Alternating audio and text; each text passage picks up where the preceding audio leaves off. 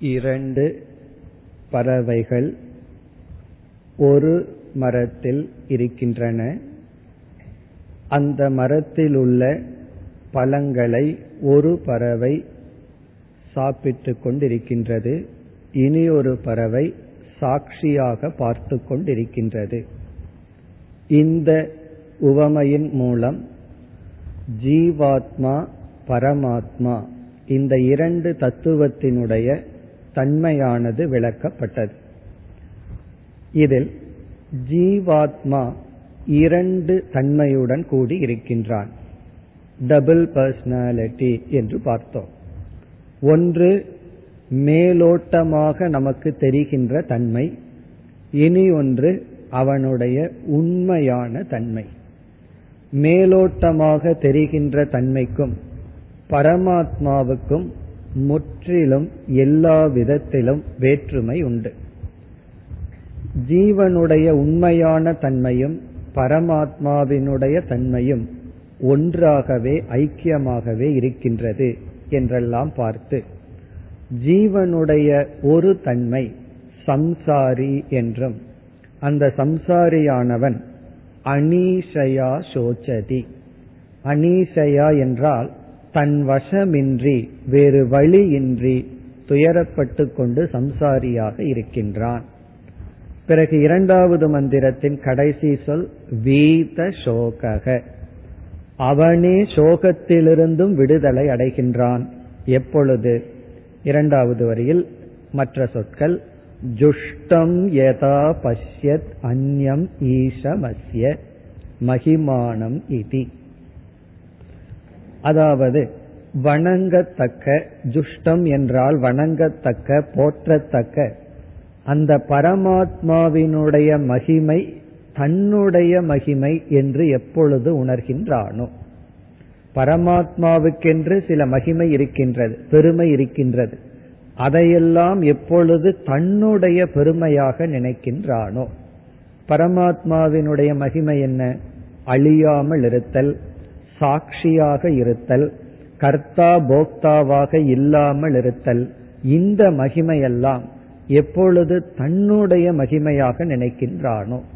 இதிலிருந்து உடலினுடைய தர்மத்தை தன் தர்மமாக எடுக்காமல் பரமாத்மாவினுடைய சொரூபத்தை எப்பொழுது தன் சொரூபமாக எடுக்கின்றானோ அப்பொழுது வீத சோகக சோகத்திலிருந்து விடுதலை அடைகின்றான். இவ்விதம் முதல் இரண்டு மந்திரங்களில் பறவை உதாகரணத்தின் மூலம் ஜீவாத்ம பரமாத்ம தத்துவம் கூறப்பட்டது. இனி நாம் மூன்றாவது மந்திரத்திற்கு செல்கின்றோம். இந்த மூன்றாவது மந்திரத்தில் மீண்டும் எப்படிப்பட்ட ஞானம் மோக்ஷத்தை கொடுக்கும் என்று அந்த ஞானம் இங்கு கொடுக்கப்படுகிறது. இப்படிப்பட்ட ஞானம் யாருக்கு கிடைக்கிறதோ அவர்கள் மோட்சத்தை அடைகின்றார்கள். பிறகு இதே மந்திரத்தில் இரண்டாவது கருத்து மோக்ஷத்தினுடைய தன்மை என்ன? ஆகவே ஞான சொரூபம் ஞான பலம் நாம் எப்படிப்பட்ட ஞானத்தை அடைய வேண்டும்? அந்த ஞானத்தை அடைவதனால் பலன் என்ன? அதுதான் மூன்றாவது மந்திரத்தில் சொல்லப்பட்டுள்ளது. மந்திரத்தை நாம் பார்த்தால் யதா பஷ்ய பஷ்யதே ருக்மவர்ணம் கர்த்தாரமீஷம் புருஷம் பிரம்மயோனிம் ததா வித்வான் புண்ணிய பாபே விதூய நிரஞ்சன பரமம் சாமியம் உபைதி இதுதான் மந்திரம். யதா எப்பொழுது? பஷ்யக என்றால் பார்க்கக்கூடியவன். பார்க்கக்கூடியவன் என்றால் உண்மையை பார்க்கும் திறன் உடையவன். உண்மையை கிரகிக்கும் சக்தியை உடையவன் பஷ்யக பஷ்யதே பார்க்கின்றானோ. எதை பார்க்கின்றான்? மற்ற சொற்கள் எல்லாம் பரமாத்மாவினுடைய தன்மையை விளக்குகின்ற சொற்கள். ருக்மவர்ணம் என்றால் அறிவு சொரூபம் சைத்தன்ய சொரூபம். அறிவு சொரூபமான அந்த பரமாத்மாவை எப்பொழுது ஒருவன் உணர முடிகின்றதோ பிறகு அந்த பரமாத்மா என்ன செய்து கொண்டிருக்கின்றார்? கர்த்தாரம். மாயை என்ற ஒரு சக்தியை தன்னுடைய வசத்திற்கு கீழ் வைத்துக்கொண்டு இந்த அகில உலகத்தையும் படைத்து கொண்டிருக்கின்றார். படைத்து காத்து தனக்குள் எடுத்துக்கொண்டும் இருக்கின்றார். எந்த ஒரு சொல்லை நாம் கேட்டாலும் சாஸ்திரத்துல வந்து அந்த சொல்லுக்கு லட்சணம் என்ன என்று சொல்வார்கள். அதாவது எந்த ஒரு வார்த்தையை எடுத்தாலும் அதற்கு என்ன டெபனிஷன் சப்ஜெக்ட்லயே அப்படித்தான் படிப்போம். பிசிக்ஸ்னா அதுக்கு என்ன லட்சணம்? மேத்ஸுக்கு டெபனிஷன் என்ன? லாங்குவேஜுக்கு டெபனிஷன் என்ன அப்படி? அதே போல இறைவனுக்கு என்ன லட்சணம்? ஒரே ஒரு வார்த்தையில சொல்ல வேண்டும் என்றால் இறைவனுக்கு டெபினிஷன் என்ன என்றால் ஜெகத் கர்த்தா.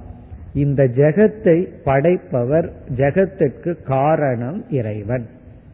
இப்படித்தான் நமக்கு சாஸ்திரம் இறைவனை அறிமுகப்படுத்துகிறது. இப்ப தெரியாத ஒருவரை நமக்கு அறிமுகப்படுத்தும் பொழுது நமக்கு தெரிந்த ஒருவர் மூலமா இவருக்கு உறவினர் என்று அறிமுகப்படுத்துவது போல் இந்த தெரிந்த உலகத்தை நமக்கு சாஸ்திரம் காட்டி இந்த உலகத்துக்கு காரணமானவர் இறைவன். ஏன்னா அவரை வந்து நேரடியா நம்மால பார்க்க முடியவில்லை ஆரம்பத்தில். ஆகவே இந்த உலகத்துக்கு காரணமாக இருப்பவர். என்று அந்த பரமாத்மாவினுடைய தன்மையை யார் அறிகின்றாரோ? சில சமயங்களில் ஒரு பொருளுக்கு இனி ஒரு பொருள் காரணமாக இருந்தாலும் படைக்கப்பட்ட பொருளே காரணத்தையும் அழித்து விடலாம். இப்போ ஒரு தந்தையிடமிருந்து மகன் வந்துள்ளான். அந்த மகன் வந்து எப்பொழுதுமே தந்தைக்கு கீழ் இருக்க வேண்டும்ங்கிற அவசியம் இல்லை. தந்தை தாயிடமிருந்து வந்தவன் அவர்களை விட சக்தியுடையவனாக மாறிவிடுகின்றான். அப்படி இந்த உலகத்தை படைத்து விட்டு இந்த உலகம் இறைவனை அடிமைப்படுத்தி விட்டால் என்னாவது? அப்படி அல்ல. ஈஷம். ஈஷம் என்றால் எப்பொழுதுமே இந்த உலகத்தை தனக்கு கீழ் வைத்திருப்பவர். இந்த உலகத்திற்கு காரணமானவர் உலகத்தை தனக்கு கீழ் வைத்திருப்பவர் புருஷம். புருஷம் என்றால் அனைத்திலும் வியாபித்து இருப்பவர் பிரம்மயோனிம் பிரம்மயோனி என்ற சொல்லானது அந்த இறைவன் சகுண பிரம்மமாகவும் நிர்குண பிரம்மமாகவும் இருக்கின்றார். பிரம்ம என்றால் எந்த குணமும் அற்றவர் யோனி என்றால் மாயை என்ற ஒரு சக்தியுடன் உலகத்துக்கு காரணம் போன்ற தன்மையுடன் கூடி இருக்கின்றார். இப்படியெல்லாம் பிரம்மத்தை பற்றி எதா? எப்பொழுது ஒருவன் அறிகின்றானோ? இனி இரண்டாவது வரியில் அப்பொழுது அவனுக்கு கிடைக்கின்ற பலன் என்ன? ததா வித்வான். உபனிஷத் வந்து அவர்களை வித்வான் என்று அழைக்கின்றது. இதை பார்க்கின்ற இந்த வித்வானானவன் புண்ணிய பாபே விதூய. புண்ணியத்தையும் பாபத்தையும் உதறி தள்ளிவிட்டு தள்ளிவிட்டு நீக்கிவிட்டு வேதாந்தத்திற்கு முன்னாடி வரைக்கும் பாபத்தை நீக்கணும் புண்ணியத்தை சேர்க்கணும்னு சொல்லி கொண்டு வருவோம். ஏன்னா அந்த புண்ணிய சித்த சுத்திய கொடுக்கலாம் உலகத்துல வாழ தேவையான பொருள்களை கொடுக்கலாம் இன்பத்தை கொடுக்கலாம்.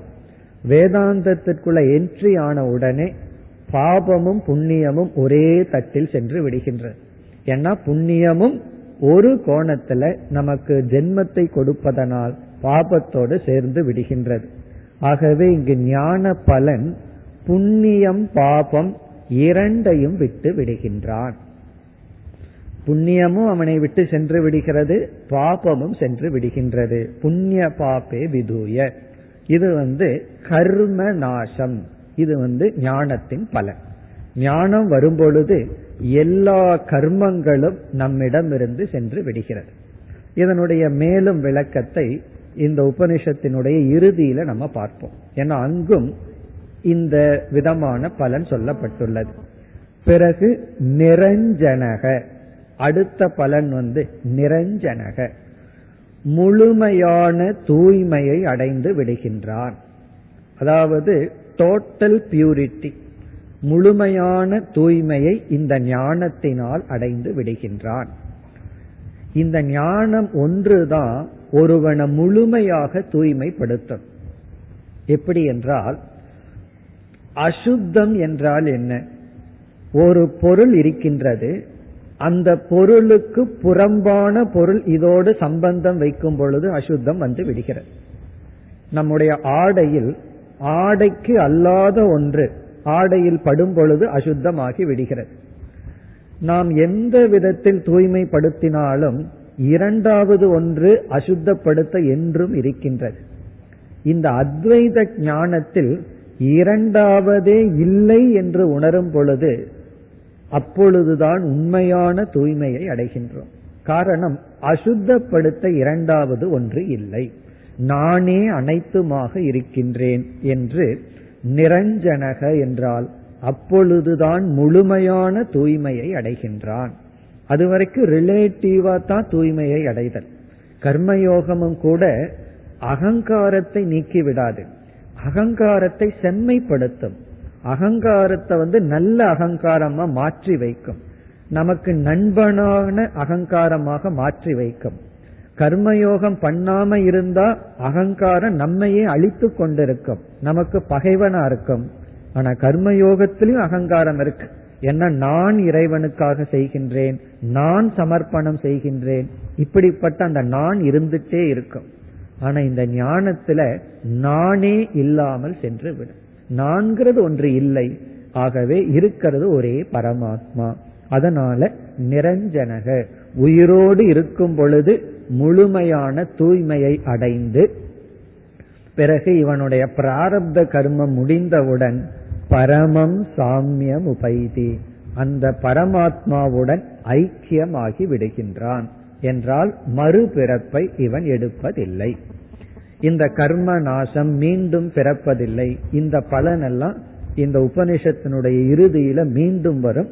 அங்கு நாம் சற்று விளக்கமாக பார்ப்போம். இனி நாம் நான்காவது மந்திரத்திற்கு செல்வோம்.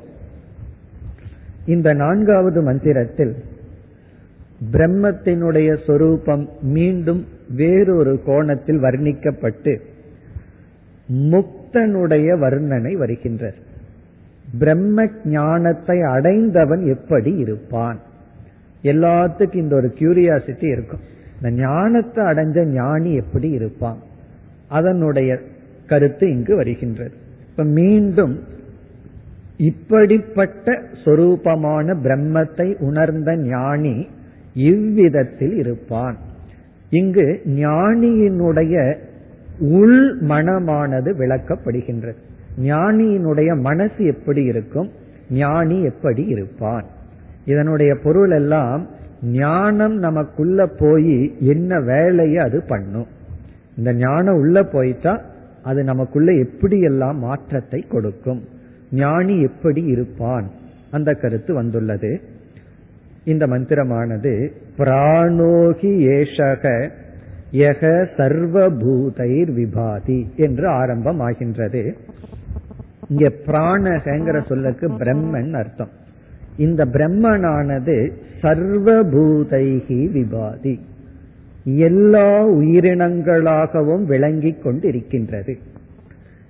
விஜானன் வித்வான் இதை அறிகின்ற ஞானி இப்படி இருப்பான். அப்ப மற்ற சொற்கள் எல்லாம் இப்படி அறிகின்ற ஞானி இப்படி இருப்பான். இனி எப்படி அறிகின்ற ஞானி? அந்த பிரம்மனே சர்வபூதைகி விபாதி என்றால் எல்லா ஜீவராசிகளாகவும் விளங்கி கொண்டிருக்கின்றது. நம்ம வேதாந்தத்துல உபதேசத்தினுடைய படி எப்படி இருக்கும் என்றால் ஆரம்பத்தில் இந்த உலகத்தில் மோகம் இருப்பதனால் வைராகியம் வர வேண்டும் என்பதற்காக இந்த உலகத்தில் இருக்கின்ற வஸ்துக்களை எல்லாம் நிந்தனை சாஸ்திரம் செய்யும். அதாவது ஒவ்வொரு பொருள் இருக்கின்ற குறைகளை எல்லாம் சுட்டிக்காட்டி தோஷ தர்சனம் பகவானு கீதையில் ஒரு இடத்துல சொல்லுவார்.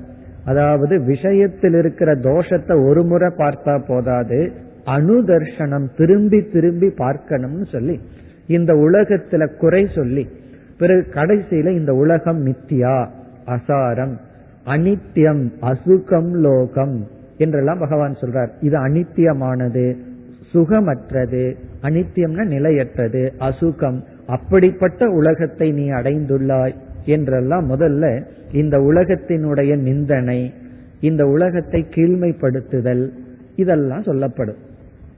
அதாவது இந்த உலகமே சவம் என்று சொல்லப்படும். இதெல்லாம் உண்மையிலேயே நம்ம எல்லாம் யாருன்னா ஏதோ டெட் பாடியா நடந்துட்டு இருக்கோம் ஒரு ஸ்டேஜில் பிறகு இனி ஒரு ஸ்டேஜில் கொஞ்சம் ஹையர் லெவல்ல வந்த உடனே சவமயம்னு சொல்லிட்டு இருந்த நாம் மாறிடுறோம் சிவமயம்னு சொல்ல ஆரம்பிச்சார். அதுதான் இங்கு சொல்லப்படுகின்றது. இந்த உலகத்துல எந்த குறையும் இல்லை. பார்க்கிற ஜீவராசிகள் அனைத்தும் பிரம்மஸ்வரூபம். இப்ப சிவமயம்னா நான் எதையெல்லாம் பார்க்கிறனோ அதெல்லாம் சிவனுடைய சொரூபம். நான் பார்க்கிறதெல்லாம் இறைவனுடைய சொரூபம். அதுதான் இங்கு சொல்லப்படுகிறது. சர்வபூதைகி விபாதி என்றால் அந்த பரமாத்மாவே தான் நாம் பார்க்கின்ற இந்த உலகமாகவும் விளங்கி கொண்டிருக்கின்றது. ஆகவே இந்த உலகம் வேறு பரமாத்மா வேறு அல்ல. ஆனா இந்த உலகம் பரமாத்மாவினுடைய மாயையினுடைய வெளிப்பாடு. மாயையிலிருந்து இவ்விதம் வெளிப்பட்டுள்ளதே தவிர இதுவும் பரமாத்மா. அதனாலதான் நம்மால பரமாத்மாவையோ இறைவனையோ பார்க்க முடியல. ஏனென்றால் ஏற்கனவே பார்த்து கொண்டு நான் தேடிக்கொண்டிருந்தால் எப்படி பார்க்க முடியும்? நாம் ஏற்கனவே கடவுளை தான் பார்த்துட்டு இருக்கோம். கடவுளை தவிர வேற எதையும் நம்மால பார்க்க முடியாது ஏன்னா அவரை தவிர யாரும் இல்லை. அது தெரியாததனால நாம தேடிக்கொண்டே இருந்தால் கண்டுகொள்ளவே முடியாது. இந்த அறிவுல தான் நாம் உணர முடியும். ஆகவே எந்த பரமாத்மா அனைத்து ஜீவராசிகளாகவும் விளங்கி கொண்டு இருக்கின்றதோ இப்ப இந்த இடத்துல முழுமையான அத்வைதமும் வந்தாச்சு. பரமாத்மாவும் ஒன்னு இருக்கு இந்த உலகம்னு ஒன்னு இருக்கு அதுவும் பரமாத்மா சொரூபம். அதனாலதான் ஞானி இறைவனை பார்க்கணும்னா என்ன பண்ணணும்னா கண்ணை திறந்தா சகுண பிரம்மன் கண்ணை மூடுனா நிர்குண பிரம்மன். அவர் வந்து உருவங்களை பார்த்தா அதெல்லாம் சகுண பிரம்மன். உருவத்தை பார்க்கல அப்படின்னா நிர்குண பிரம்மன். இந்த கடவுளுக்கு உருவம் இல்லை கடவுளுக்கு உருவம் இருக்கு இதெல்லாம் எல்கேஜியில பேசுற விஷயம். வேதாந்தத்தினுடைய எல்கேஜி ஸ்டேஜ் தான். நம்ம வேதாந்தத்தினுடைய ஃபைனல் ஸ்டேஜ் வரும் பொழுது உருவமும் ஈஸ்வரன் தான் அருவமும் ஈஸ்வரன் தான் அல்லது இன் பிட்வீன் உரு அருவம் எல்லாம் சொல்றமே எல்லாம் இறைவனுடைய சொரூபம் தான் அங்க வந்து அந்த விசாரத்திற்கு இடமே உருவத்தை வழிபடக்கூடாது. உருவம் இல்லாம தான் வழிபடணும். இதற்கு எதற்கும் இடமில்லை. எல்லாமே ஈஸ்வர சொரூபம். அதுதான் இங்கு மிக அழகாக சொல்லப்பட்டுள்ளது. பிராணக அந்த ஈஸ்வரன் எல்லா ஜீவராசிகளாகவும் விளங்கிக் கொண்டிருக்கின்றான் என்று விஜானன் அறிகின்ற வித்வான். இனி வருகின்ற சொற்கள் எல்லாம் இந்த ஞானம் உள்ளே சென்றவுடன் என்னவாக நம்மை மாற்றிவிடும்? இந்த ஞானம் நமக்குள்ள போய் நம்ம என்ன செய்து விடும் அப்படின்னு சொல்லப்படுகிறது. அதுல எல்லாம் நமக்கு சாய்ஸ் கிடையாது. ஞானம் அடையாததுக்கு முன்னாடியும் அனீஷையா சோச்சதின்னு நம்ம பார்த்தோம். வேற வழி இல்லாம சாய்ஸ் இல்லாம சம்சாரியா இருந்தோம். ஞானம் உள்ள போன உடனே ஒரு கால் உள்ள போயிடுதுன்னு வச்சுக்கோமே அப்பவும் சாய்ஸ் இல்லை. ஞானம் என்ன பண்ணுமோ அதை பண்ணிரும். என்னெல்லாம் நம்ம பண்ணுமா? இந்த அறிவை நாம் அடைந்து விட்டால் அந்த ஞானி எப்படிப்பட்ட குணம் மனதை அடைகின்றான்? முதல் சொல் அதுவும் மிக அழகான சொல் பவதே நாதிவாதி. அவன் நாதிவாதியாக ஆகி விடுகின்றான் நாதிவாதி என்றால் அவன் மௌனத்தை அடைந்து விடுகின்றான் மௌனியாகி விடுகின்றான். இந்த அதிவாதிங்கிற சொல்லுக்கு பொருள் மற்றவர்கள் மீது மற்றவர்களுடைய பேச்சை தடுத்து தான் பேசுவது வாதம் செய்வது. அதான் அதிவாதி. நாதிவாதி என்றால் இந்த ஞானி யாருடனும் வாதம் செய்ய மாட்டான். இவன் வாதம் செய்வதை விட்டு விடுவான். அப்படின்னு என்ன அர்த்தம்? இவன் மௌனத்தை அடைந்து விடுவான். அல்லது பேச்சு இவனிடமிருந்து சென்று விடும். மௌனம்ங்கிறது இரண்டு நிலையில் சாஸ்திரம் பேசும். ஒன்று சாதனை இனி ஒன்று சித்த நிலை. சாதனையில நம்ம கஷ்டப்பட்டு உள்ள ஒரு ஃபோர்ஸ் இருக்கு. பேசணும் பேசணும் பேசணும். அந்த ஃபோர்ஸ நம்ம அடக்கி கஷ்டப்பட்டு நான் இன்னைக்கு பேச மாட்டேன் அப்படின்னு இருக்கிறது மௌனம். பிறகு மௌனம்ங்கிறது சொரூபம். இயற்கையாகவே தேவையற்ற சொற்கள் அல்லது அனாத்ம விஷயமான அல்லது வாதங்கள் இது போன்ற விஷயங்களை பேசாம இருக்கின்ற சுவாவம் நமக்கு கிடைத்துவிடும். இது வந்து லட்சியம். இயற்கையாக கிடைக்கின்ற பலன். இப்ப இங்கு என்ன சொல்லப்படுகிறது?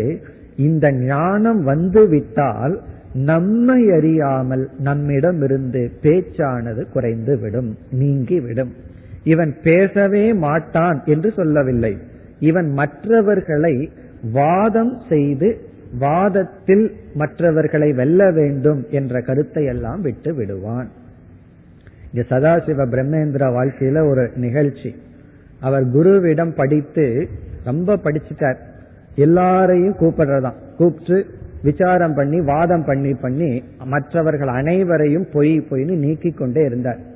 இனி ஒரு சிஷியர் போய் சொன்னார் உங்க சிஷியர் ஓவரா படிச்சுட்டு எல்லாத்தையும் வாதத்துக்கு அழைத்து எல்லாரிடம் வாதம் பண்ணி தான் வென்று கொண்டே இருக்கின்றார். எல்லாருடைய வாயையும் மூடிட்டு இருக்கார் அப்படின்னு சொன்னார் உடனே குரு கூப்பிட்டாராம். நீ எல்லாருடைய வாயையும் மூடிக்கொண்டிருக்கின்றாய் உன்னுடைய வாயை எப்பொழுது மூடுவாய்? அப்படின்னு கேட்டாராம். அதுதான் அன்னைக்கு அவர் கடைசியா பேசினது. அதற்கப்புறம் முழுமையாகவே பேச்சை நிறுத்தி விட்டார். வாழ்க்கையில் அதுக்கப்புறம் பேசவே இல்லையா? இதுதான். இந்த கிளிக்கு வந்த உடனே இயற்கையாக அவருக்கு வந்த குணம் என்ன? நாதிவாதி. இந்த நாதிவாதி என்றால் ஆர்குமெண்ட் பண்ணணுங்கிற ஆசையெல்லாம் போயிடும். காரணம் இந்த ஞானத்தை வாதத்தின் மூலமாக யாருக்கும் கொடுத்து விட முடியாது. இதற்காக ஏங்கி கெஞ்சி கேட்டாதான் கொடுத்தாதான் இந்த ஞானம் போகுமே தவிர நம்ம வாதத்தினால் இந்த ஞானத்தை கொடுத்து விட முடியாது. இப்ப இதனுடைய பொருள் மிதவாக் பவதி. மிதவாக் என்றால் அளவாக பேசுபவன் ஆகி விடுகின்றான். அல்லது நாதிவாதிங்கிறதுக்கு இனி ஒரு பொருள் தன்னுடைய வாக் என்ற இந்திரியத்தின் மூலம் யாரையும் ஹிம்சைப்படுத்த மாட்டான். தன்னுடைய சொல் வந்து யாரையும் புண்படுத்தாது.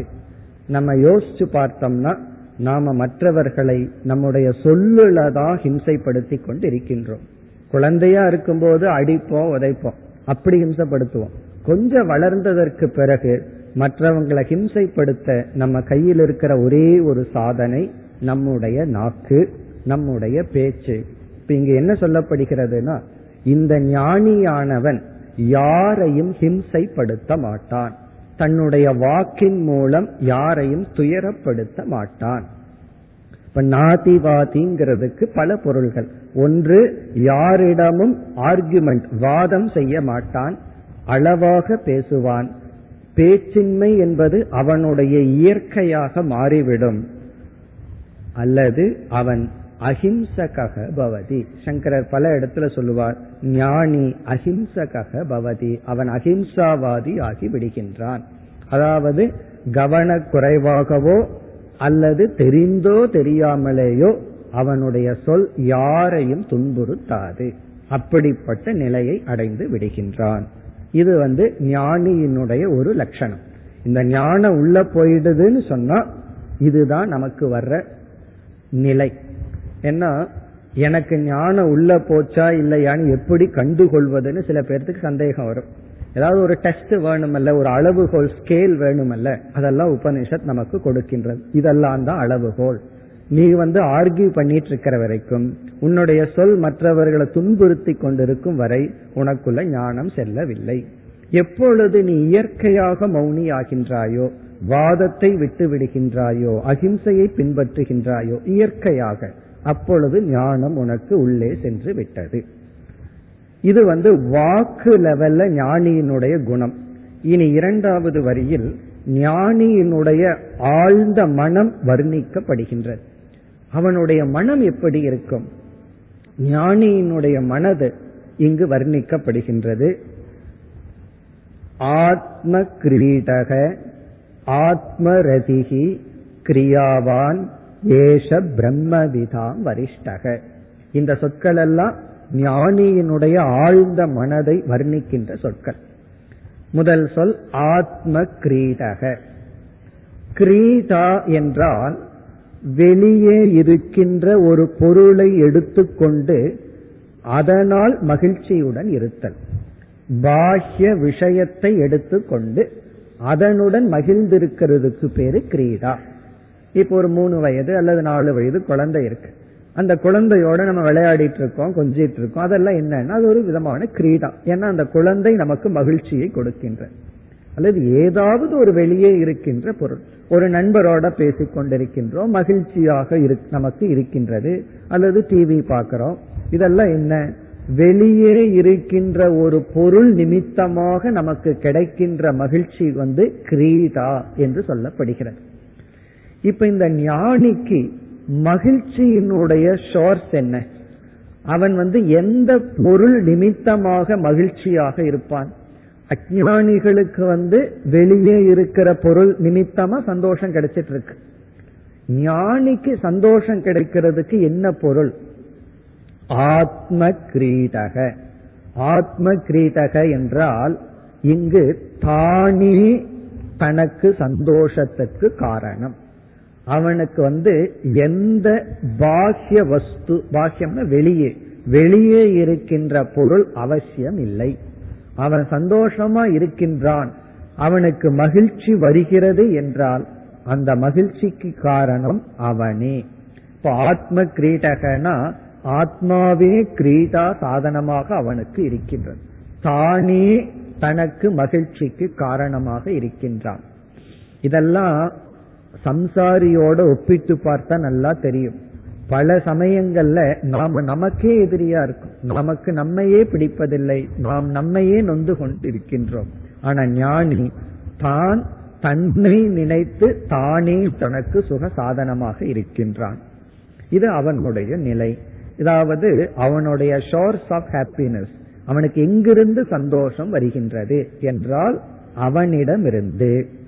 இனி அடுத்த சொல் ஆத்ம ரதிகி இந்த ரதிகி என்றால் வெளியே பொருள் இல்லை. ஆனா வெளியே வந்து எத்தனையோ பொருள்களை எல்லாம் நம்ம சம்பாரிச்சு வச்சிருக்கோம். அதெல்லாம் எனக்கு இருக்குன்னு நினைக்கிறதுனால வர்ற சுகம். இந்த கிரீடா அப்படின்னா வெளியே இருக்கிற பொருளோட சம்பந்தம் வைக்கிறதுனால வர்ற சுகம். ரதி என்றால் இந்த பொருள்களெல்லாம் எனக்கு இன்பத்தை கொடுக்க இருக்கிறது. இந்த பொருள்களெல்லாம் என்னை பாதுகாக்க என்னுடைய உரிமைக்கு உட்பட்டு இருக்கிறதுன்னு நினைப்பதால வர்ற சுகத்துக்கு பேரு ரதி. சில பேர் வந்து பேங்க் பாஸ்புக்கை எடுத்து எடுத்து பார்த்துட்டு சிரிச்சிட்டு சந்தோஷமா இருப்பார். காரணம் என்ன? இவ்வளவு இருக்கு இவ்வளவு இருக்கு. இதெல்லாம் என்னன்னா ரதின்னு சொல்ற ரதி அப்படின்னா எனக்கு வந்து இவ்வளவு உறவினர்கள் இருக்கிறார்கள். இவ்வளவு நிலம் வாங்கி வச்சிருக்கேன். இங்க பிளாட் இருக்கு அங்க பிளாட் இருக்கு. இப்படி எல்லாம் சொத்துக்கள் உறவினர்கள் நண்பர்கள் இவர்களை எல்லாம் நினைச்சு சந்தோஷப்படுவர். இப்போ ஒருவர் வந்து இனி ஒருவரோட பழகணும்னு ஆசைப்படுறார். அந்த நட்பு கிடைச்ச உடனே எனக்கு நட்பு கிடைச்சிடுது அப்படின்னு நினைச்சு சந்தோஷப்படுறது அதுக்கு பேரு ரதி. இனி ஞானிக்கு எது ரதி? இங்கும் அதே சொல் ஆத்ம ரதிகி அவன் அவனை நினைத்தே சந்தோஷப்படுகின்றான். இதெல்லாம் ஒரு பைட்டிக் எக்ஸ்பிரஷன் ஒரு கவிதை போல் உபனிஷத் நமக்கு ஞானியினுடைய மனதை வர்ணிக்கின்றது. இதனுடைய சாராம்சம் என்னவென்றால் அவன் மகிழ்ச்சியாக இருக்க எதையும் சார்ந்திருப்பதில்லை. இதுதான் சார். அதாவது ஞானி வாழ சார்ந்திருக்கின்றான். காற்றை சார்ந்திருக்கணும் அது தூய்மையான காற்றை சார்ந்திருக்கணும் தண்ணீரை சார்ந்திருக்கணும் ஆடைக்கும் உணவுக்கும் மற்றவங்களை சார்ந்திருக்கணும். அது இங்கு பேசவில்லை. அதுல யாருக்குமே இண்டிபெண்டன்ஸ் கிடையாது. மனுஷன்னு சொன்னா ஒரு மனிதனை சார்ந்துதான் வாழ முடியும். வாழ்வதற்கு சார்ந்திருத்தல்ங்கிறது இயற்கை. ஆனா மகிழ்ச்சியாக இருப்பதற்கு சார்ந்திருந்தால் சம்சாரம் சாராமல் இருந்தால் மோட்சம் இப்ப இந்த இரண்டு சொற்கள் ஞானி சந்தோஷமாக இருக்க யாரையும் சார்ந்திருப்பதில்லை. இதைத்தான் நம்ம வந்து வேதாந்தத்துல சொல்றோம். பணம் என்பது வாழ்வதற்கு கண்டிப்பாக தேவை. யாருமே பணம் வேண்டான்னு சொல்லல. ஆனா சாஸ்திரம் என்ன சொல்லுது? சந்தோஷமாக இருக்க தேவையில்லை. ஆனா வாழ்வதற்கு தேவை. இதை நம்ம சரியா புரிந்து கொள்ள வேண்டும். நம்ம சந்தோஷமா இருக்கணும்னா எதுவுமே தேவையில்லை. எப்பொழுது இந்த ஞானம் வந்தவுடன். இப்ப இந்த ஞானத்தினுடைய பவர் இருக்கே சக்தி இருக்கே அவ்வளவு மகிமை. இதெல்லாம் உபனிஷத் எதற்கு கூறுகிறதுனா ஞானத்தினுடைய மகிமையை புகட்டுவதற்காக. இந்த மனம் இருக்கே அது ஒரு நிறையாத பாத்திரம் போல. எவ்வளவு போட்டாலும் மனதை நிறைக்க முடியாது. ஒரே ஒரு விதிவிலக்கு இந்த ஞானம். இந்த ஞானம் உள்ள போன உடனே நிறைக்க முடியாத ஒரு மனம் நிறைக்கப்பட்டு விடுகிறது. அதுதான் இதனுடைய சாரம். இப்போ ஆத்ம கிரீடக ஆத்ம ரதிகி. அடுத்த சொல் கிரியாவான். இந்த ஆத்ம கிரீடக ஆத்மரதின்னு கேட்டவுடனே இவன் தன்னிடத்திலேயே மகிழ்ச்சியாக நிறைவுடன் இருக்கும் பொழுது இவன் ஏன் கர்மம் பண்ண வேண்டும்? இவன் ஏன் செயல்பட வேண்டும்? அப்படி என்றால் தமோ குணத்தில் இருந்து கொண்டு எந்த செயலும் செய்ய மாட்டானா? என்ற கேள்வி வரும்பொழுது அப்படியல்ல கிரியாவான். கிரியாவான் என்றால் இவன் உலக நன்மைக்கான செயலில் ஈடுபட்டு கொண்டிருப்பான். இந்த உலக நன்மைக்கான செயலில் அவன் ஈடுபடுவான். காரணம் அவனுடைய செயலில் அவனுக்கு பலனில்லை. செய்யாமல் இருப்பதிலும் பலனில்லை. ஆகவே செயல் செய்வதனால் மற்றவர்களுக்கு பலன் என்றால் அந்த பலனை மற்றவர்களுக்கு கொடுக்கும் பொருட்டு செயலில் ஈடுபடுவான். இதை நாம் கீதையில் மாலையில் பார்க்க போகின்றோம். கிரியாவான் என்றால் உலக நன்மைக்காக இவன் செயல் செய்வான். அப்படி ஒரு பொருள். சங்கரர் இனி ஒரு பொருளையும் எடுத்துக் கொள்கின்றார். அதாவது இவனுக்கு என்ன ஆக்டிவிட்டிஸ்னா இவனுக்கு ஒரே ஒரு கிரியை ஒரே ஒரு சாதனை நிதித்தியாசனம் எல்லா காலத்திலும் இந்த ஞான நிஷ்டைக்கான செயலிலேயே ஈடுபட்டு கொண்டிருப்பான். தன்னிடத்தில் மகிழ்ச்சியாகவும் அளவான சொற்களுடன் இந்த உலகத்தில் வாழ்ந்து கொண்டும் அவன் நிதித்தியாசகனாகவே இருப்பான். தியான பரமாக அவன் இருப்பான். ஏஷக பிரம்மவிதாம் வரிஷ்டக. பிரம்ம ஞானிகளுக்குள்ளேயே இவன் தான் உயர்ந்தவன். இப்ப ஞானிகளுக்குள்ளேயே உயர்ந்தவன் தாழ்ந்தவன் இருக்கா என்றால் ஞானத்தை மட்டும் அடைஞ்சிருக்கான். அவன் ஒருவன். அவனுக்கு ஓரளவுக்கு விஷன் இருக்கு. ஆனால் விபரீத பாவனை அதிகமா இருக்கு. அடிக்கடி அந்த ஞானம் அவனை விட்டு போயிருது. இனி ஒருவன் அந்த ஞானத்தை வைத்து காப்பாற்றுகின்றான். பணத்தை அடைந்தவன் வேறு பணத்தை வச்சு காப்பாற்றுறவன் வேறு. பலர் வந்து அடைந்து விடுவார்கள் வைத்து காப்பாற்ற மாட்டார்கள். ஆனா இந்த ஞானி ஏன் உயர்ந்தவன் என்றால் இவன் அடைவதோடு நிறுத்தவில்லை வைத்தும் காப்பாற்றுகின்றான். அதனாலதான் நம்ம சுதந்திரத்தை அடைஞ்சிட்டா போதாது அதை வைத்து காப்பாற்ற வேண்டும். எதை அடைந்தாலும் அதை வைத்து காப்பாற்ற வேண்டும். இந்த ஞானி அப்படி ஞானத்தை பாதுகாப்பவன். நம்ம எதை எதையோ பாதுகாக்கிறதுக்கு எத்தனையோ பண்ணி வச்சிருக்கோம். இந்த எல்ஐசி எல்லாம் எதுக்கு வந்திருக்கு? பேங்க் எல்லாம் எதற்குனா நம்ம சொத்தை பாதுகாக்கிறதுக்குன்னு எத்தனையோ இன்ஸ்டிடியூஷன் ஞானத்தை பாதுகாக்க வேண்டும். ஏன்னா இந்த ஞானத்திற்கு இவ்வளவு ஒரு மகிமை இருக்கின்றது. இனி நாம் அடுத்த மந்திரத்திற்கு செல்கின்றோம். ஐந்தாவது மந்திரம். ஐந்து ஆறு இந்த இரண்டு மந்திரங்களில் சாதனைகள் பேசப்படுகின்றது. நாம் செய்கின்ற சாதனைகள் அனைத்தையும் ஒரு கோணத்தில் பிரவிற்த்தி நிவிருத்தி என்று பிரிக்கலாம். சில சாதனைகள் எல்லாம் நம்மை செயலில் ஈடுபடுத்தி நம்மை செயல்படுத்தும். சில சாதனைகளெல்லாம் செயலிலிருந்து நம்மை சற்று விலக்கி வைக்கும். அப்படி நிவிருத்தி பரமான சாதனை பிரவருத்தி பரமான சாதனைன்னு சாதனையை ரெண்டா பிரிக்கின்றோம். இப்ப இங்க வருகின்ற சாதனைகள் எல்லாம் சற்று நிவிருத்தி ரூபமான சாதனைகள். அதனாலதான் உபனிஷத்துன்னு வந்தாவே உபனிஷத் வந்து நிவிருத்திய பற்றியே அதிகமா பேசும். கீதையில பகவான் பிரவருத்திய பற்றி அதிகமா பேசுவார். நிவிருத்திய அங்கங்க தான் பேசுவார். உபனிஷத்துல மேஜர் போர்ஷன்ல பார்த்தோம் அப்படின்னா நிவர்த்திய பற்றி பேசும். ஏன்னா உபனிஷத்து வந்து அட்ரஸ் பண்றது பக்குவம் அடைந்தவர்களுக்கு. ஆனா உபனிஷத்துலயும் பேசும். உனக்கு பக்குவம் இல்லை அப்படின்னா குர்வன்னேவேக கர்மாணி நீ நூறு வருஷம் கர்மயோகம் பண்ணி கொண்டு வாழ ஆசைகள் என்றும் உபனிஷத் கூறும். ஆனா அதிக எம்பசைஸ் வந்து நிவிருத்தியில தான். ஆகவே இந்த இரண்டு மந்திரங்களில் சில சாதனைகள் சொல்லப்பட்டு இந்த சாதனைகளுடன் ஆத்ம ஞானத்தை அடைந்தால்தான் ஆத்ம ஞானம் நமக்கு நிலை பெற்று பலனை கொடுக்கும். என்னென்ன சாதனை? ஐந்தாவது மந்திரம். சத்தியேன லப்யஸ்தபசா கேஷ ஆத்மா சமயக் ஞானேன பிரம்மச்சரியேன நித்யம். அந்த ஷரீரே ஜோதிர்மயோகி சுப்ரக எம் பஷ்யந்தி யதயக க்ஷீண தோஷாகா. மிக அழகான மந்திரம். இதுவும் இதற்கு அடுத்த மந்திரமும். இங்கு நான்கு சாதனைகள் சொல்லப்படுகிறது. இந்த நான்கு சாதனைகளையும் யார் பின்பற்றுகின்றார்களோ? அப்படி பின்பற்றுகின்ற எதி இந்த கடைசிக்கு முன்னத்த சொல் எதையக. எதையகனா முயற்சி செய்பவர்கள். எதி என்றால் முயற்சி செய்பவர்கள். அவர்கள் க்ஷீண தோஷாகா அவர்களிடம் இருக்கின்ற தோஷங்களை குறைகளை நீக்கி இந்த சாதனைகளை எல்லாம் யார் பின்பற்றுகின்றார்களோ அவர்கள் தன்னிடம் இருக்கின்ற தோஷங்களை எல்லாம் நீக்கி இப்படிப்பட்ட ஆத்மாவை பார்க்கின்றார்கள். என்ன இதற்கு முன்னாடி எல்லாம் ஆத்மாவினுடைய தன்மை சொல்லப்பட்டு இப்படிப்பட்ட ஞானத்தை அடைந்தவன் இப்படிப்பட்ட பலனை அடைந்துள்ளான் என்றெல்லாம் வர்ணிக்கப்பட்டது. ஆகவே அந்த ஞானத்தை அடைய வேண்டும் என்றால் எது மார்க்கம்? எதை பின்பற்றினால் அந்த ஞானத்தை அடைய முடியும்? இப்ப முதல் வரியில நான்கு சாதனை. முதல் சாதனை சத்தியேன லப்யக. லப்யகன அடையப்படும். இந்த ஆத்மா அடையப்படும்.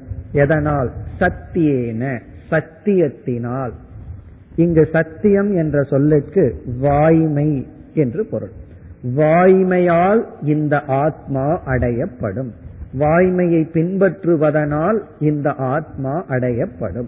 இந்த ஆத்மாவை அடைய முதல் சாதனை சத்தியம் உண்மையை பேசுதல் வாய்மை. இரண்டாவது சொல் வந்து தபசா தவம். அதற்கெல்லாம் பொருளை நாம் பார்ப்போம். மூன்றாவது வந்து சம்யக் ஞானம். சம்யக் ஞானம் என்றால் தெளிவான அறிவு. சந்தேகமில்லாத ஞானம். சில சமயம் ஞானம் நம்ம கிட்ட இருக்கும். ஆனா சந்தேகம்ங்கிற ஒரு குறை ஞானத்திற்கு வந்து விட்டால் அந்த ஞானத்தை நாம் பயன்படுத்த முடியாது. ஒரு பொருள் நம்மிடத்தில் இருக்கு அதை பயன்படுத்த முடியாது. இனியொருவரிடம் பொருளே இல்லை. ரெண்டுக்கு என்ன வித்தியாசம்? உண்மையிலே ஒரு வேறுபாடும் கிடையாது. இருக்கு பயன்படுத்த முடியல இல்லை இரண்டு ஒன்றுதான்.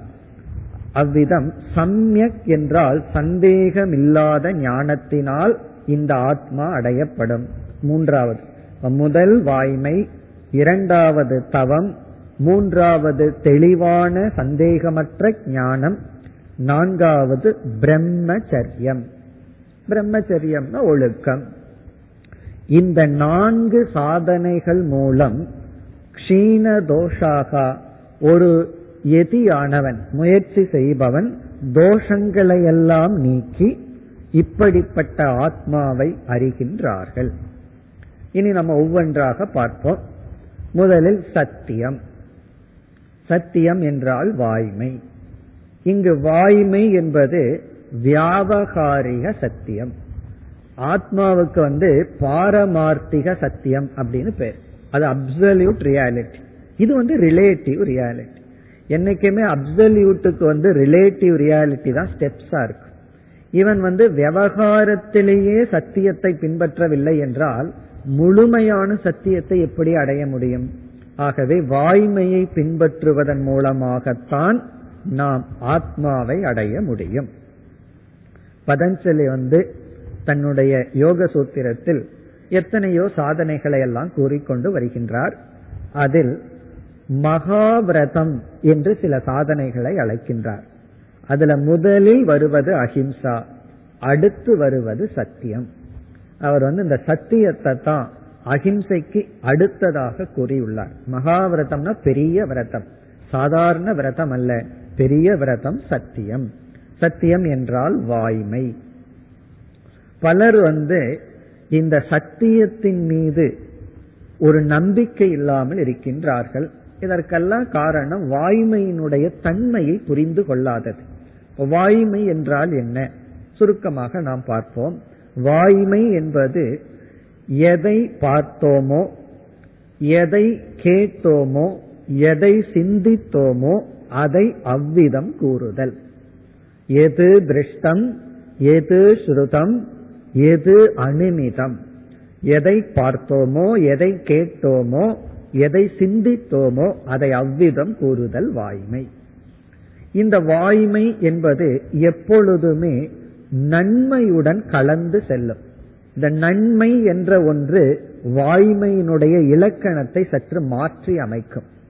காரணம் சில சமயங்களில் வாய்மையை நாம் பின்பற்றும் பொழுது அதனால சில தீமை ஏற்பட்டால் அந்த வாய்மையில சில மாற்றம் செய்ய வேண்டியது உள்ளது. அந்த நன்மைக்கு நம்ம வந்து ஹிதம் என்று சொல்கின்றோம். ஆகவே சத்தியத்தினுடைய லட்சணம் ஹிதத்தின் அடிப்படையில் மாறுதல் அடையும். அதனால வெறும் வாய்மையை மட்டும் எடுத்துட்டு பின்பற்றக்கூடாது. ஹிதத்தை சேர்ந்து வாய்மையை பார்க்க வேண்டும். அதனாலதான் வாய்மை மூன்று படியில் பேசப்படும். முதல்ல வந்து எதை பார்த்தோமோ கேட்டோமோ சிந்தித்தோமோ அதை சொல்லுதல். இப்படி சொல்வதனால் நமக்கும் மற்றவர்களுக்கும் நன்மை ஏற்பட்டால் இதை நம்ம அப்படியே பின்பற்ற சில சமயங்களில் உண்மையை அப்படியே கூறுவதனால் நமக்கும் மற்றவர்களுக்கும் தீமை ஏற்பட்டால் இந்த வாய்மையில அடுத்த படிக்கு இறங்கி வருவது என்ன என்றால் உண்மையை மறைக்க வேண்டும்.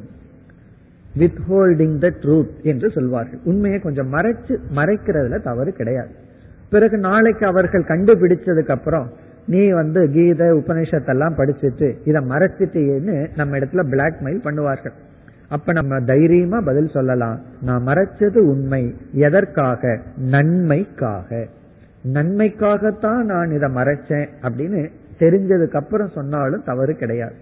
இப்ப டாக்டர் வந்து பேஷண்ட் கிட்ட மறைக்கிறார். பேஷண்டோட கண்டிஷனை மறைக்கிறார். இவ்வளவுதான் பிபி இருக்குன்னு மறைச்சு சொல்றார். அல்லது சில நோயை சொல்வதே கிடையாது. ஆனா சில பேஷண்ட் சும்மா இருக்க மாட்டார். டாக்டர் துருவி துருவி கேட்டா வேற வழி இல்லைங்கும் போது மாற்றியும் கூறலாம் ஃபர்ஸ்ட் மறைச்சு பார்க்கணும். முடியல என்றால் மாற்றி சொல்லுதல். மாற்றி சொல்லுதல்னா என்ன? நம்ம கொஞ்சம் பாலிஷ்டா சொல்றோம். பொய் சொல்லுதல் அர்த்தம். அதாவது இருக்கிறத மாற்றி சொல்லுதல்னா பொய் சொல்லுதல். வள்ளுவரும் சொல்லி இருக்காரு அதாவது நன்மை பயக்குமெனில். ஒரு பொய் வந்து நன்மையை கொடுத்தால் அதுவும் வாய்மை இடத்தே அப்படின்னு சொல்லியிருக்கார். அப்படி இந்த வாய்மை என்பது உண்மையை கூறுதல். அதுதான் ஃபர்ஸ்ட் அட்டம் பண்ணணும். இரண்டாவது உண்மையை மறைத்தல். பல சமயங்கள்ல நம்ம வீட்டுல வர்ற பிரச்சனைக்கு காரணம் தேவையில்லாம அவங்களுக்கு தகுதி இல்லாத சிலதையெல்லாம் நம்ம சொல்லிடுவோம் அதனாலதான் ரகலை எல்லாம் வரும். அதனால கொஞ்சம் மறைச்சு பழக வேண்டும். பிறகு வந்து மாற்றி பழக வேண்டும். ஆனா நம்ம ஆரம்பிக்கிறதே இப்படிதான் இருக்கும். முதல்ல மாற்றி சொல்றது அதுக்கப்புறம் கொஞ்சம் சொல்றது அதுக்கப்புறம் உண்மையை பேசுறது. இப்படி சுவாவமாக மாறி இருக்கின்றது. அப்படி இல்லாமல் உண்மையை சொல்வது நம்முடைய இயற்கையாக இருக்க வேண்டும். அது நன்மை கொடுக்கவில்லை என்றால் மாற்றி கூறுதல் மறைத்து இருத்தல். இப்படி வாய்மையினுடைய தன்மையை உணர்ந்து விட்டால் வாய்மையினுடைய உண்மையை உண்மை தன்மையை உணர்ந்து விட்டால் கண்டிப்பாக வாய்மையினால் நமக்கு எந்த கேடும் வராது தோல்வியும் வராது. வாய்மையை நாம் முழுமையாக பின்பற்ற முடியும். இந்த வாய்மையினுடைய தத்துவத்தை உணராத காரணத்தினாலதான் என்ன சொல்வார்கள்? இந்த காலத்துல எல்லாம் உண்மையை பேசினா பிழைக்க முடியாது. அப்படி எல்லாம் சொல்ற அவர்களுக்குன்னு ஒரு பிலாசபியை உருவாக்கிட்டு அதை பொய் சொன்னா தான் பிழைக்க முடியும். வியாபாரம் எல்லாம் பண்ணணும்னா பொய் சொல்ல வேண்டும் என்று சொல்வார்கள். சில பேர் வந்து வாய்மையை பின்பற்றி இருப்பார்கள். ஆனா அது வாய்மைன்னு தெரியாது. ஆனா இங்க நன்மைங்கிறது ரொம்ப முக்கியம். சுயநலமான பலனுக்காக நம்ம மாற்றி சொன்னா அது பொய். அப்படி இல்லாமல் அந்த நன்மை நமக்கும் வரலாம் மற்றவர்களுக்கும் வரலாம். அப்படிப்பட்ட நிலையில் நாம் உண்மையை பேசி பேசி பழகினால் உபனிஷத் கூறும் சத்தியேன ஆத்மா லப்யக. இந்த வாய்மை வந்து நம்ம என்ன செய்து விடும்னா மற்றவர்களிடம் உண்மையை பேசி பேசி ட்ரைனிங் எடுத்தோம்னா நாம நமக்குள்ளேயே உண்மையை பேசிட்டு இருப்போம். மற்றவர்களிடம் பொய் சொல்லி கொண்டே இருந்தா அந்த ட்ரைனிங் மைண்ட் ஆயிடுதுன்னா மைண்ட் நம்மையே ஏமாத்திரும். நமக்கு எது வேண்டுமோ அது நமக்கே நம்ம மனமானது ஏமாற்றி விடும் நமக்கே நம்ம பொய் சொல்லிக்குவோம். பிறகு நம்மையே நாம் அழித்து விடுவோம். ஆகவே வாய்மைங்கிறது மகாவிரதம் முக்கியமான விரதமாக சொல்லப்படுகிறது. அடுத்த மந்திரத்தில் இந்த வாய்மையினுடைய பெருமையை உபனிஷத் கூறுகின்றது. அப்ப மேலும் வாய்மையினுடைய பெருமையை பார்ப்போம். பிறகு அடுத்த சொல் வந்து தபசா. தபசா என்றால் தவத்தினால். இந்த ஆத்மாவை தவத்தினால் தான் அடைய முடியும். தவ வாழ்க்கையை மேற்கொள்வதனால் தான் இந்த ஆத்மாவை அடைய முடியும். இங்க தவம் என்பது சாதாரணமான சொல். நாம் செய்கின்ற அனைத்து சாதனைகளுக்கும் தவம் என்று சொல்லி விடலாம். கர்மயோகமும் ஒரு விதமான தவம். தியானம் ஒரு தவம். பக்தி ஒரு தவம். இவ்விதம் நாம் செய்கின்ற அனைத்து சாதனைகளையும் தவம் என்று சொல்லி விடலாம். இந்த தவத்திற்கு சாமானிய லட்சணம் என்னவென்றால் இந்த தவங்கிற சொல்லுக்கு லட்சணம் அதாவது டெபினிஷன் என்னவென்றால் நம்முடைய மனதை மாற்றி அமைப்பதற்கு பெயர் தவம். தவம்னு சொன்னா நம்ம மைண்ட கொஞ்சம் மாற்றி அமைக்கிறதுக்கு பேர் இந்த மோல்டு பண்றதுன்னு சொல்வார்கள். இப்ப இருக்கிற ஸ்டேட்டிலிருந்து மனதுல சிலதையெல்லாம் நீக்கி சிலதையெல்லாம் பெறுதல். சில குணங்களை எல்லாம் நீக்கி சில குணங்களை எல்லாம் பெறுதல். அதற்காக செய்வத தவம் என்று சொல்கின்றோம். கீதையில வந்து பகவான் தவத்தை எல்லாம் நல்லா பிரிச்சு விளக்கி உள்ளார் எப்படி பிரிச்சுள்ளார்னா உடலில் செய்யும் தவம் காயிகம் என்றும் வாக்கில் நம்முடைய பேச்சில செய்கின்ற தவம் வாச்சிகம் என்றும் மனதால் செய்யப்படுகின்ற தபம் மானசம் என்றும் பிரிக்கிறார். அதாவது காயிக வாச்சிக மானச தபம். இப்படி பிரிச்சு பிறகு மூன்றா பிரிக்கிறார். இந்த மூன்று தவங்களும் சாத்விகமான தவம் பண்ணலாம் ராஜசமான தவம் பண்ணலாம் தாமசமான தவம் பண்ணலாம்னு மறுபடியும் மூணா பிரிக்கிறார். சில பேர் வந்து தன்னையும் அழித்து கொண்டு மற்றவர்களையும் அழித்து கொண்டு தவம் செய்வார்கள். அசுரர்களுடைய தவம் எல்லாம் தாமசமான தவம். அல்லது இங்கேயே சிலர் இருப்பார்கள் கோரமான தவம். தவம் வந்து எப்பொழுது சாத்விகம் என்றால் தவம் செய்து முடிந்து வந்தவுடன் நாம முன்ன இருந்த நிலையை விட அதிக சக்தியுடன் இருக்க வேண்டும். நாம் பலகீனம் ஆகிவிட்டால் தவம் நம்மை பலகீனப்படுத்தி விட்டால் அது வந்து தாமசமான ராஜசமான தவம். இப்ப விரதம் இருக்கிறதுனால உடல் மேலும் தூய்மை அடைந்து ஆரோக்கியத்தை அடைஞ்சா அந்த தவம் சாத்விகம். விரதம் இருக்கிறேன்னு சொல்லி அல்சர்ல போய் நின்றதுன்னு வச்சுக்கோமே அது ராஜசமான தாமசமான தவம். ஆகவே தவம் அப்படிங்கிறது சாத்விகமான தவமாக இருக்க வேண்டும். சில பேர் வந்து பெருமைக்காக மற்றவர்களிடம் இருந்து ஒரு பெயர் வாங்குவதற்காக எல்லாம் தவம் செய்வார்கள். அதையெல்லாம் பகவான் வந்து தாமசம் என்று சொல்கின்றார். ஆனா இந்த இடத்தில் தவம் என்ற சொல்லில் குறிப்பாக மானசம் தவம் எடுத்துக்கொள்ளப்படுகிறது. காய்கம் வாச்சிகம் எடுத்துக்கொண்டாலும் சரி காய்கம்னா உடல் மூலமாக செய்யப்படும் தவம். அது வந்து யாத்திரை செல்லுதல் உடலை தூய்மையாக வைத்துக் கொள்ளுதல் சுற்றுப்புறத்தை தூய்மையாக வைத்துக் கொள்ளுதல். இதெல்லாம் உடல் அளவில் செய்யும் தவம். பிறகு வாக்களவில் செய்யும் தவம் இறைவனுடைய நாமத்தை ஓதுதல் சகசரநாமம் முதலியவைகளை படித்தல். இதெல்லாம் வாச்சிக்கம். இங்க மானசம் தவம் என்றால் இந்திரிய ஒழுக்கம் தியானம். இது வந்து மானசம் தவம். மனதுல செய்யப்படுற தவம் வந்து இந்திரிய கட்டுப்பாடு. எந்த விஷயங்களை இந்திரியங்களுக்கு கொடுக்கணும் எந்த விஷயங்களை கொடுக்க கூடாது என்கின்ற அந்த சென்சார் இருக்கே அதுதான் மானசம் தவம். ஏன்னா உடலுக்கு ஆரோக்கியம் உணவிலிருந்து வருது. மனதிற்கு ஆரோக்கியம் புலன்கள் வழியா கொடுக்கிற விஷயத்திலிருந்து வருகின்றது. நல்ல விஷயங்களை கண் காது முதலியவைகள் மூலம் கொடுத்தால் மனம் ஆரோக்கியமாக உறுதியாக இருக்கும். ஆகவே இங்கு தவம் என்பது புலனடக்கம். சில சமயங்கள்ல வெளி விஷயங்கள் ஒன்று இருக்காது. ஆனாலும் மனம் ஏற்கனவே மனதிற்குள் பதிந்திருந்த வாசனைகளை எடுத்துக்கொண்டு அது தவறான எண்ணத்துடன் செயல்படும் தவறான பாவனையை எடுத்துக்கொள்ளும். அதை நீக்குதல் அத மனக்கட்டுப்பாடு என்று சொல்கின்றோம். இத வந்து சாஸ்திரத்துல தமக சமக என்று சொல்வோம். சமகன மனக்கட்டுப்பாடு தமகன இந்திரிய கட்டுப்பாடு. அது தவம் என்று சொல்லப்படுகிறது. அடுத்த சொல் வந்து சமயக் ஞானம் கடைசியில பார்ப்போம். பிரம்மச்சரியம். இங்கு பிரம்மச்சரியம்னா சரீர ஒழுக்கம். அதாவது ஒழுக்கமாக வாழுதல்.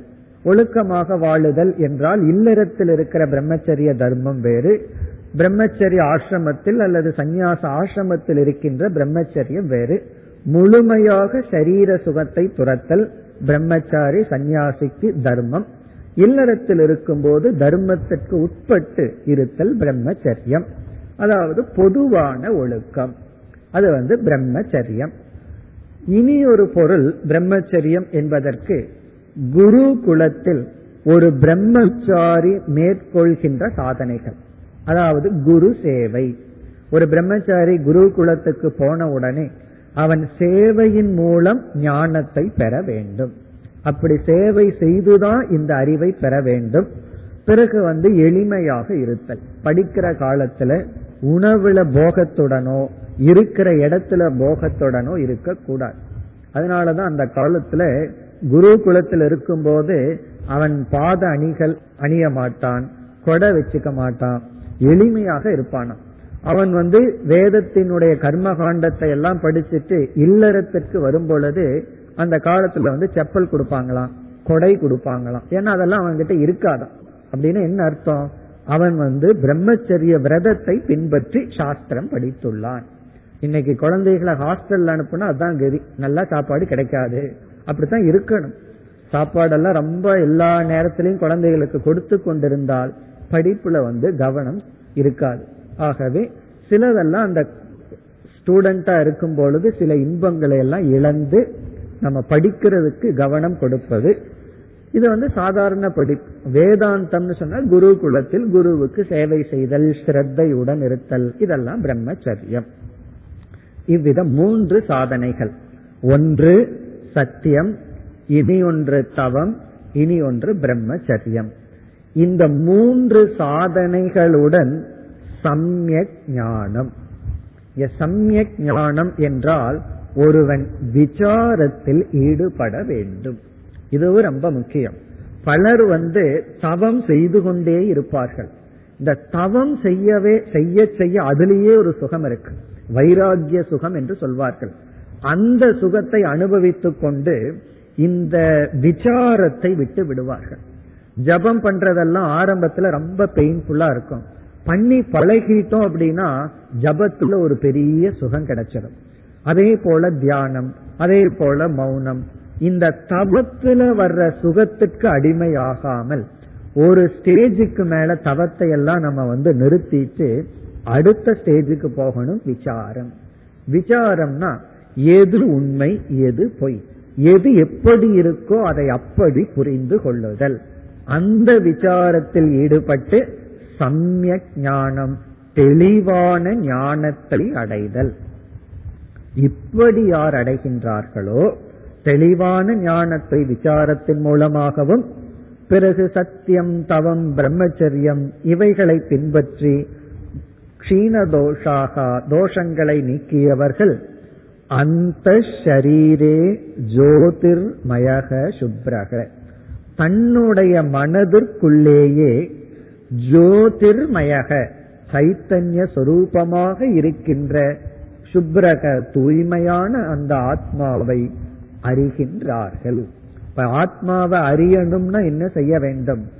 இது போன்ற தவம் சத்தியம் போன்ற சாதனைகளை பின்பற்றி அதோடு நின்று விடாமல் என்ன சத்தியத்தை பேசுறதுலயே சந்தோஷம் இருக்கு. அதோடு நின்று விடாமல் இவர்கள் விசாரத்தை செய்து இப்படி பரமாத்மாவை தனக்குள்ளேயே கண்டுகொள்ள வேண்டும். மற்ற இடத்துல இல்லை எங்கேயோ இறைவன் இருக்கின்றான் என்று இல்லாமல் தனக்குள்ளேயே யார் கண்டுகொள்கின்றார்களோ அவர்கள் ஞானிகள். இனி அடுத்த மந்திரத்தில் இங்கு பேசப்பட்ட நான்கு சாதனைகளில் சத்தியத்தினுடைய பெருமை பேசப்படுகிறது. இந்த ஹைலைட் என்று சொல்வார்கள். இந்த நான்கு சாதனை பேசி உபனிஷத் சத்தியத்தின் பெருமையை பேசுகின்றது அதை நாம் நாளை பார்ப்போம் ॐ पूर्णमधपूर्णमिधं पूर्णापूर्णमुदच्छते पूर्णस्य पूर्णमादाय पूर्णमेवावशिष्यते ॐ शान्ति शान्ति